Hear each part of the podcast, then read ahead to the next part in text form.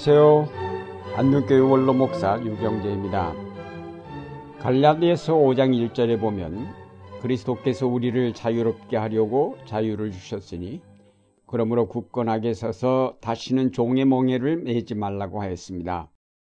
그리스도께서 우리를 죄와 죽음의 지배로부터 자유하게 하셨을 뿐 아니라 율법의 매임으로부터 자유하게 하셨고 하나님을 알지 못하는 무지로부터 자유하게 하셨으며 사회적 압제와 종교적 문화적 차별로부터 자유하게 하셨습니다.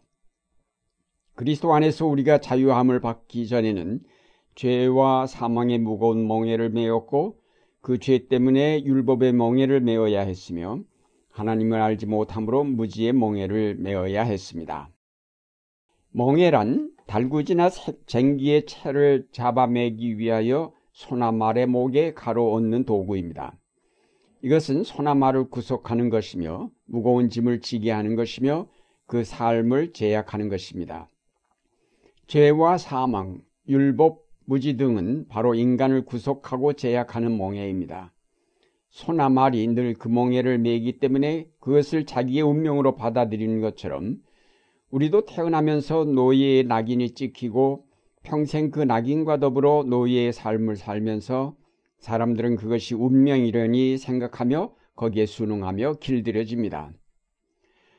우리 인간은 원래 하나님이 지으신 세계 속에서 야 생마처럼 자유를 누리면서 살아왔는데 인간이 어리석은 욕망으로 악마에게 붙잡혀 그가 씌운 죄의 멍에 아래서 꼼짝 못하고 길들여져 그 멍에를 운명으로 여기며 살게 되었습니다. 인간은 너무 쉽게 악마에게 굴복하고 말았던 것입니다. 악마는 우리가 맨 멍해를 운명적인 것으로 생각하게끔 만들었습니다. 그래서 그것을 벗으려는 대신에 오히려 삶의 일부로 받아들여 그것을 메고 일생을 살아갑니다. 하나님께서 이런 인간의 멍해를 벗기시려고 그의 유일하신 아들을 보내셨고 그의 십자가를 통해 우리를 지배하던 악마로부터 우리를 자유하게 하여 그 메었던 멍해를 모두 벗기셨습니다. 이스라엘 자손들이 이집트에서 430년간이나 노예로 지냈습니다. 이집트의 거대한 문명과 그 지배 권력이 하도 커서 그것은 도저히 대항할 수 없으며 넘어뜨릴 수 없는 것으로 생각하고 그 명령에 순응하면서 그들의 최소한의 자비를 바라는 것으로 만족하며 살던 히브리들에게 새로운 의식을 불어넣어준 사람이 바로 모세였습니다. 그들이 원래 노예가 아니었으며 하나님의 부르심을 받은 아브라함과 이삭과 야곱의 자손임을 일깨우고 하나님이 그들을 거룩한 백성으로 삼으시려고 광야로 부르신다는 사실을 알려주었습니다. 그리고 그 거대한 바로의 왕국을 열 가지 재앙으로 혼을 내주므로 비로소 그들은 이제까지 벗을 수 없는 것으로 알았던 멍해로부터 벗어날 수 있다는 사실을 알게 되었고 모세를 따라 마침내 그 억압의 땅을 탈출할 수 있었습니다. 그러나 노예 생활이 익숙한 히브리인들에게 광야의 자유는 너무 낯설고 힘이 들었습니다. 그래서 그들은 몇 번이나 포기하고 다시 이집트로 돌아가고자 했습니다. 그들에게 새롭게 주어진 삶의 규칙인 율법은 그들에게 너무 어렵고 무거운 또 다른 몽해가 되었습니다. 거룩한 백성이 되려면 필연적으로 거쳐야 할 과정이었으나 너무나도 그들에게는 그것이 힘들었던 것입니다.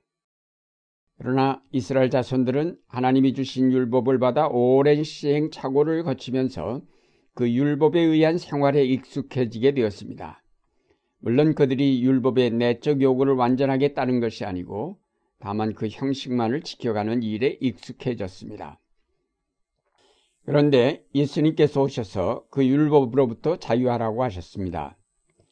그러자 그들은 예수님께 반발하였고 그를 십자가에 못 박았습니다. 유대인들은 율법의 틀 안에 안주하면서 거기서 벗어나려 하지 않았습니다. 그것은 그들에게 무겁게 메어진 멍에였는데 오히려 거기서 벗어나려 하지 않았습니다. 예수님의 제자들은 바로 이런 율법의 멍에를 벗겨주신 스승의 뜻을 받들어 새로운 교회를 시작하였지만 저들조차도 완전하게 그 율법의 틀에서 벗어나지 못하였습니다. 사도들도 그리스도의 복음을 통하여 자유를 얻었으면서도 또다시 그 율법의 멍해를 다시 매려 하였습니다. 그런 때에 사도 바울이 나타났고 그는 율법의 매임으로부터 완전한 자유를 부르짖었고 그 때문에 그는 유대인들로부터 박해와 고초를 당해야만 했습니다. 그럼에도 그는 굴하지 않고 끝까지 자유를 지키기 위해 투쟁하였던 것입니다. 오늘날 우리도 편견과 관념 혹은 이념의 노예가 되어 자유롭지 못합니다. 우리가 예수 그리스도를 믿는다는 것은 전에 우리를 지배하던 모든 이념과 편견으로부터 벗어남을 뜻합니다. 이제까지 우리의 삶을 받쳐주던 이념과 혹은 관습으로부터 자유한다는 것은 어떤 면에서는 대단히 불안한 삶이 될 것입니다. 특히 그 사회가 지지하고 따르는 이념이나 사상으로부터 자유한다는 것은 더욱 힘든 일입니다. 우리는 그리스도를 통하여 오늘의 이념들이 바로 우리를 얽어매는 새로운 멍에이며 그래서 벗어버려야 할 무거운 짐이라는 사실을 깨닫게 되었기에 이제 우리는 이를 벗기 위한 투쟁에 발벗고 나서야 할 것입니다. 그런데 그 멍해를 벗어야 할 교회도 대단히 보수적이어서 한번 길들여진 관습에서 좀처럼 벗어나려 하지 않습니다. 그래서 예배 순서 하나 바꾸기가 어렵고 또 아직도 한국교회 대부분의 교파에서 여성 안수가 허락되지 않았습니다. 이런 것들이 우리를 오랫동안 구속한 멍해들입니다. 이런 사회적인 멍해, 교회적인 멍해, 가정적인 멍해들을 일일이 다 열거하려면 끝이 없을 것입니다. 문제는 우리가 그런 멍해를 메고 있으면서도 메고 있는 줄 모르는 데 있습니다.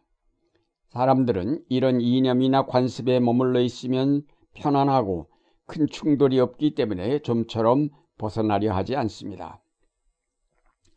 바다의 개가 일곱 번 정도 허물을 벗는데 그 허물을 벗지 못하면 개는 성장하지 못하고 죽고 맙니다.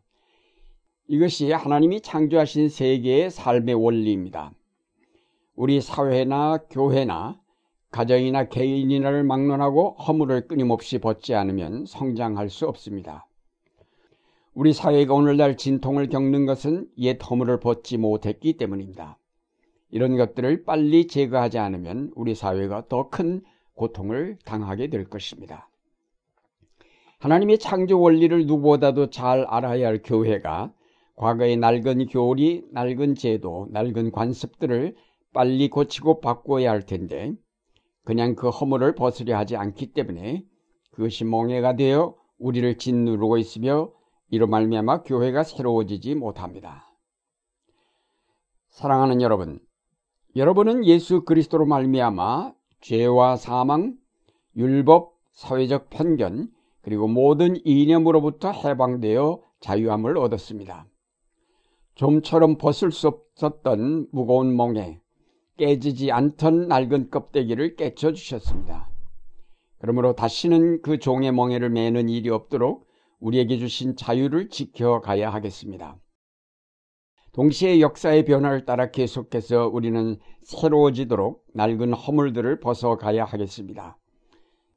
사도 바울이 날마다 죽는다고 했는데 우리도 날마다 죽고 날마다 새로워지는 삶을 향해 전진해 가야 하겠습니다. 우리를 옛 허물 속에 가두는 온갖 악의 세력들이 여러 모양으로 우리를 위협하고 있습니다. 그렇지만 우리가 용기 있게 이런 허물들을 벗어 던질 때 우리는 자라나며 우리의 영성이 깨어나고 하나님의 나라가 보이며 하나님이 우리 앞에 열어두신 새로운 세계를 체험할 수 있게 됩니다.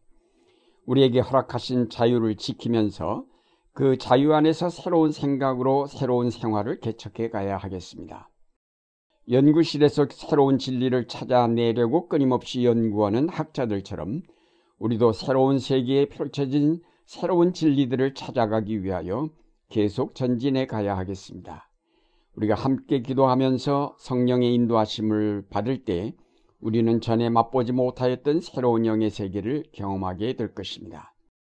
이제 그리스도 안에서 낡은 허물과 멍해들을 벗어버리고 우리를 감동케 하는 새로운 삶을 향해 전진해 가시는 여러분의 생활이 되시기를 바랍니다.